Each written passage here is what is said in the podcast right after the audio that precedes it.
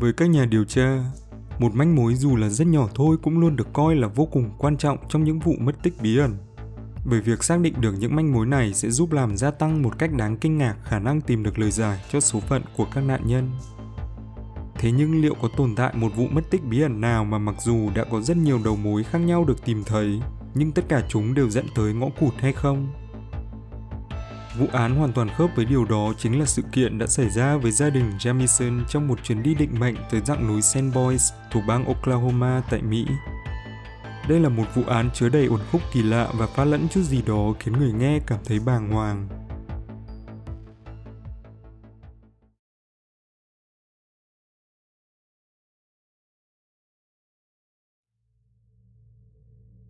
Hai vợ chồng Bobby và Sherilyn Jamison cùng con gái 6 tuổi Madison có một cuộc sống khá bình lặng tại thành phố nhỏ chưa đến 3.000 dân mang tên Eufaula thuộc bang Oklahoma.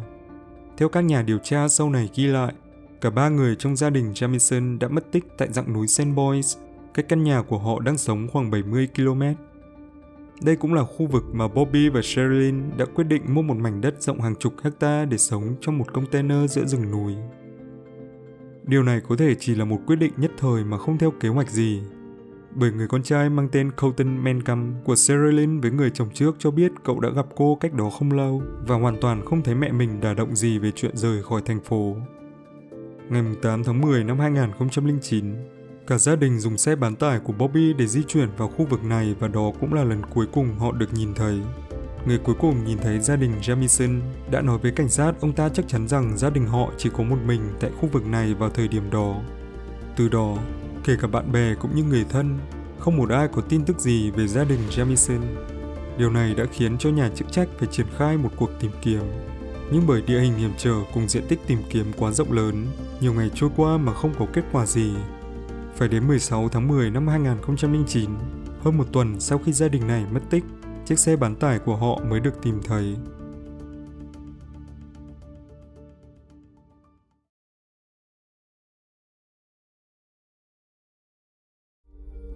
Sau khi được phát hiện, những gì được tìm thấy đã làm dấy lên rất nhiều câu hỏi về bí ẩn bao trùm vụ việc. Chiếc xe bán tải được xác nhận nằm tại hạt Latimer, cách nơi gia đình Jamison đang sống khoảng một giờ lái xe. Trong xe, cảnh sát tìm được điện thoại di động, ví tiền và chìa khóa của Bobby và Sherilyn. Họ còn tìm thấy một máy GPS, bản đồ, một lọ thuốc và 32.000 đô la tiền mặt. Chú chó của gia đình cũng được phát hiện trong xe với tình trạng thiếu nước và đồ ăn trầm trọng nhưng may mắn vẫn còn sống. Cảnh sát xác nhận bên ngoài chiếc xe hoàn toàn không có dấu hiệu gì cho thấy đã có một vụ ẩu đả xảy ra tại đây. Ngay sau khi chiếc xe này được phát hiện, một cuộc tìm kiếm diện rộng đã lập tức được cảnh sát thực hiện có tới hơn 300.000 người tham gia tìm kiếm cùng chó nghiệp vụ, trực thăng và xe cứu hộ. Thế nhưng, vẫn không có dấu vết nào được tìm thấy. Sau rất nhiều cố gắng mà không mang lại kết quả gì, cuộc tìm kiếm kết thúc với số phận của gia đình Jamison vẫn còn đặt trong dấu hỏi. Ngày 16 tháng 11 năm 2013, hơn 4 năm sau khi gia đình Jamison biến mất, hai người đàn ông đi săn tại khu vực này đã tình cờ phát hiện những màu xương người một cuộc khai quật được cảnh sát thực hiện ngay sau đó và những gì được tìm thấy dưới lớp bùn đất là một vài chiếc giày, các mảnh vụn quần áo đang phân hủy và rất nhiều màu xương thuộc về hai người lớn và một đứa trẻ. Khu vực khai quật chỉ cách địa điểm phát hiện chiếc xe của gia đình Jamison trước đây khoảng 5 km. Sau khi khám nghiệm, pháp y khẳng định những gì được tìm thấy là thuộc về Bobby, Sherilyn và Madison. Đáng tiếc rằng kết quả xét nghiệm đã không thể xác định được nguyên nhân cái chết của các nạn nhân do thân thể họ đã bị phân hủy chỉ còn lại những màu xương. Theo bác sĩ phụ trách khám nghiệm Joshua Lenter, mặc dù trên các mảnh xương được tìm thấy không có dấu vết tổn thương nào, nó vẫn không thể loại trừ tác động của ngoại lực dẫn tới cái chết của họ bởi sự thiếu sót trong những mẫu vật được tìm thấy. Bác sĩ Lenter cuối cùng đã đưa ra kết luận rằng có rất nhiều điểm đáng ngờ còn chưa thể giải thích được dựa vào những gì còn sót lại của các thành viên trong gia đình Jamison.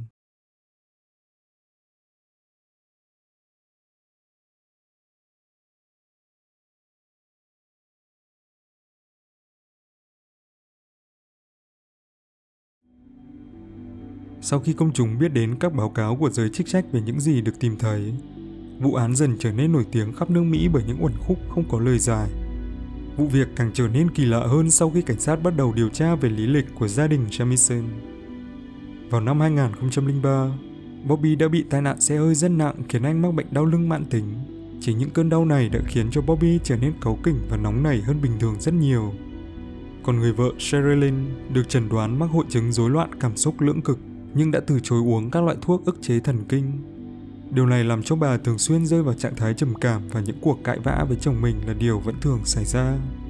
Những di chứng sau vụ tai nạn đã khiến Bobby không thể làm việc. Điều này làm gia đình Jamison không có bất cứ nguồn tài chính nào ngoài các tấm séc hỗ trợ thất nghiệp của chính phủ. Với việc cả hai vợ chồng luôn thường xuyên trong trạng thái khó chịu và bực bội, cộng với tài chính gia đình ngày càng thiếu thốn, rất có thể rằng cuộc hôn nhân của Bobby và Sherilyn đang bên bờ vực đổ vỡ. Sau khi phỏng vấn bạn bè và người thân có liên quan đến gia đình Jamison, cảnh sát cho biết họ là một gia đình sống rất tâm linh. Nhưng những gì họ tin vào không chỉ dừng lại ở việc thờ cúng một đức tin mà nó còn lên đến mức ám ảnh. Bobby và Sherilyn đã tâm sự với một mục sư địa phương rằng họ tin chắc ngôi nhà mình đang sống đã bị những linh hồn đen tối xâm chiếm. Bobby vì vậy đã lên kế hoạch cố gắng xua đuổi các linh hồn trong nhà với sự trợ giúp của một bản sao kinh sa tăng mà anh ta đã mua. Những gì bao trùm quanh sự việc ngày càng trở nên bí ẩn hơn khi cảnh sát tìm thấy đoạn video ghi lại hình ảnh cuối cùng của gia đình vào ngày họ rời đi.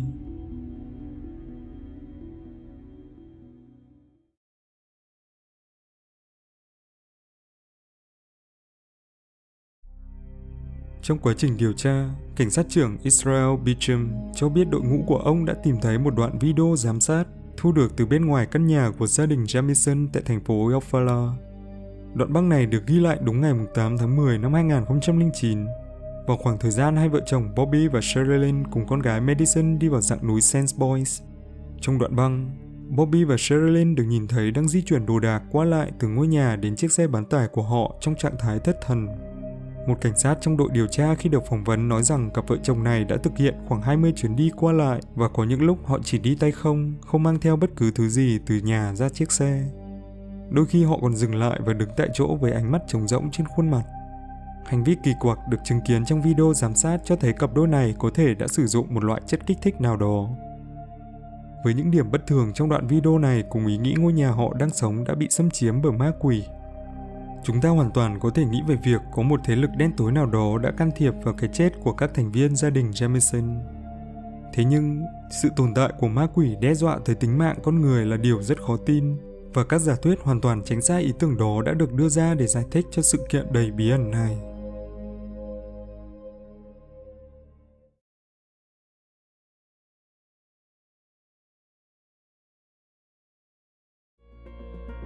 Một trong những điểm đặc biệt về gia đình Jamison mà chúng ta cần để ý là cuộc sống của cả Bobby và Sherilyn đều bị quấy rầy bởi những cơn đau đớn về cả thể xác và tinh thần. Điều này có thể khiến họ tìm tới những chất kích thích giúp làm xoa dịu các cơn đau. Khu vực mà gia đình này đang sống cũng được ghi nhận là có tình trạng buôn bán ma túy rất cao. Theo một số nhà điều tra, lọ thuốc được tìm thấy trên xe bán tải của Bobby thuộc về một người đàn ông tên là Kenneth, trước đây đã thuê nhà và sống cùng gia đình Jamison một thời gian. Người này được cho là một thành viên quen thuộc của các hội nhóm da trắng thượng đẳng tại thành phố Eufaula.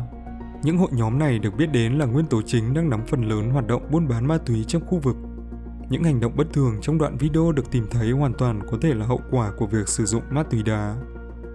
Theo lời bạn bè và người thân, cả hai vợ chồng nhà Jamison được để ý là đã sụt cân nhanh một cách bất thường trong khoảng thời gian trước vụ mất tích.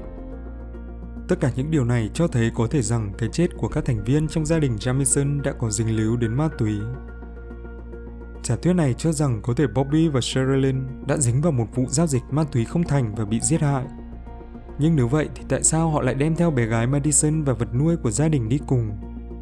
Dù gì đi nữa thì nếu thực sự hai vợ chồng họ tham gia vào một cuộc giao dịch chất cấm ở một nơi hẻo lánh như vậy thì chắc chắn họ cũng hiểu việc đó sẽ nguy hiểm như thế nào nếu mang theo đứa con gái 6 tuổi của mình.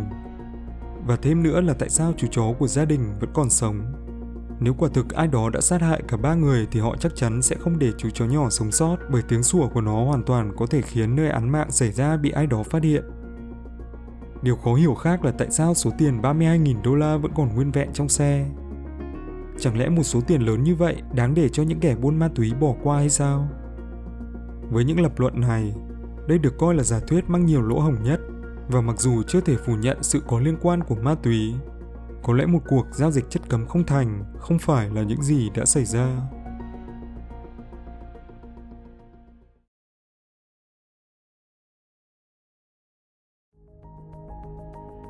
Một trong những giả thuyết được nói tới khá nhiều là việc gia đình Jamison đã bị sát hại bởi một ai đó. Theo cảnh sát, cha của Bobby là Bob Jamison Sr. đã trở thành nghi phạm của vụ án trong một thời gian ngắn. Điều này là bởi mối quan hệ của Bobby và cha anh vẫn thường xuyên được mọi người cho rằng rất phức tạp. Thế nhưng, bất chấp những bất đồng của họ và những mối đe dọa từ Bob Sr. được cho là có thể đối với gia đình này, vào thời điểm Bobby và Sherilyn mất tích thì Bob Sr. đã 67 tuổi và đang sống trong một nhà dưỡng lão. Trên thực tế thì chỉ 2 tháng sau khi con trai mình mất tích, bản thân ông cũng qua đời do sức khỏe đã rất yếu.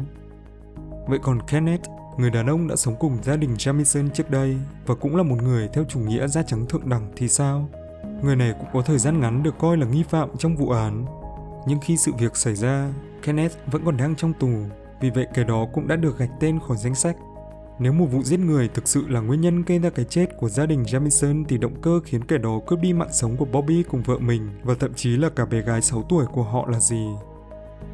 Theo hàng xóm cũng như những người thân của gia đình Jamison thì cả hai vợ chồng mặc dù có cuộc sống khá tâm linh và kỳ lạ nhưng vẫn là những người rất tử tế với người ngoài và không gây thù oán với bất kỳ ai. Và còn thêm chi tiết về chú chó được nói tới ở giả thuyết thứ nhất. Nếu quả thật đây là một vụ giết người, thì tại sao chú chó của gia đình vẫn còn sống khi nó sẽ có thể là nhân tố chính khiến cho vụ việc bị bại lộ? Những lỗ hổng trong lập luận này đưa chúng ta tới với giả thuyết thứ ba.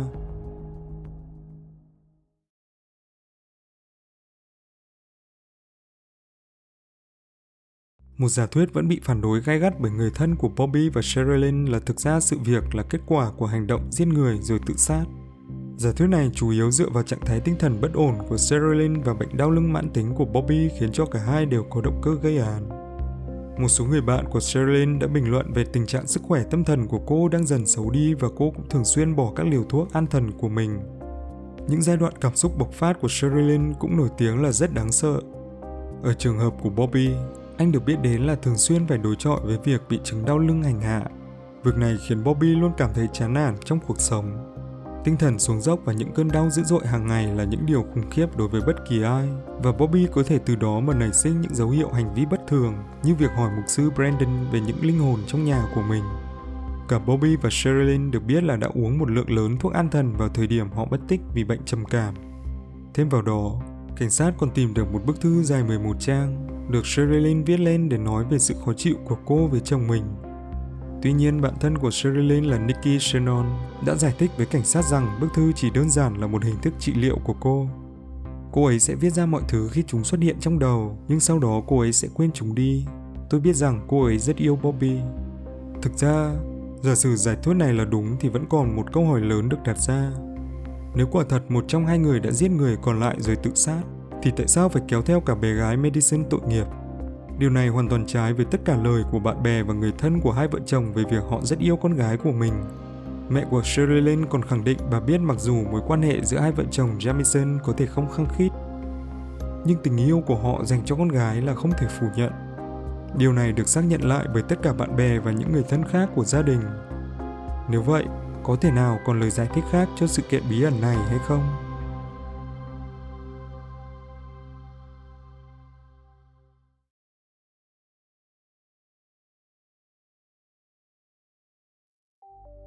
Theo ghi nhận, ngày 9 tháng 10 năm 2009, một ngày sau khi gia đình Jamison mất tích, khu vực dạng núi Sandboy đã xảy ra một trận mưa lớn. Trận mưa kéo nhiệt độ tại khu vực xuống thấp tới dưới 4 độ C. Một bức ảnh của bé gái Madison chụp vào ngày hôm đó được tìm thấy trong điện thoại của Bobby cho thấy gia đình Jamison có vẻ đem theo rất ít quần áo ấm. Theo như giả thuyết này, mọi chuyện có thể đã xảy ra như sau gia đình Jamison đã đi vào khu vực vùng núi này để xem vùng đất rộng lớn mà họ muốn mua trước khi giao dịch. Trong khi kiểm tra, họ đã dừng lại để chụp một số bức ảnh làm kỷ niệm giống như bức ảnh có Madison. Bởi khu vực này rất hẻo lánh và thường không có người qua lại. Khi đi sâu hơn vào rừng, cả gia đình đã bị lạc và không tìm được lối ra. Với cái lạnh thấu xương cùng cơn mưa lớn, cộng thêm việc không chuẩn bị đủ quần áo ấm, cả gia đình có thể đã đáng tiếc bỏ mạng bởi thời tiết khắc nghiệt tại nơi này. Số tiền 32.000 đô la có trong xe có thể là số tiền được gia đình Jamison đem theo để trả cho người bán cho họ mảnh đất rộng hàng chục hecta. Nguồn gốc số tiền này có thể là từ khoản tiền do Bob Sr. đã bán mảnh đất mà ông sở hữu sau cuộc ly dị, rồi chia một nửa số tiền đó cho vợ cũ của mình, cũng là mẹ của Bobby. Để giải thích cho đoạn video kỳ lạ, Một số bác sĩ chuyên khoa cho rằng tương tự với những bệnh nhân mắc chứng đau mãn tính do di chứng từ các vụ tai nạn, Bobby đã phải dừng đột ngột công việc anh đang thực hiện và đứng yên tại chỗ để làm giảm cơn đau. Khi thấy chồng mình như vậy, Sherilyn cũng dừng lại để đợi cơn đau của chồng cô trôi qua. Mặc dù nhiều câu hỏi đã được giải thích, thế nhưng thực ra vẫn còn một vài uẩn khúc trong giả thuyết này. Thứ nhất, nếu các thành viên gia đình Jamison cố tình đi ra ngoài khu vực hoang vắng này, thì tại sao họ không cầm theo chiếc GPS rõ ràng đã được mang theo? Phải chăng trong lúc vội vã họ đã để quên nó trong xe? Thứ hai, nếu những gì về cơn đau là đúng, thì tại sao hai vợ chồng và nhất là Bobby lại di chuyển nhiều đến vậy? Có thật sự là cả hai người đều không dùng chất kích thích nào hay không? Khi tình trạng sụt cân được nhận thấy rất rõ ở Bobby và Sherilyn là có thật. Chính vì các câu hỏi còn bò ngò này mà giả thuyết thứ tư về một cái chết tự nhiên vẫn còn những điểm chưa thuyết phục đối với nhiều người.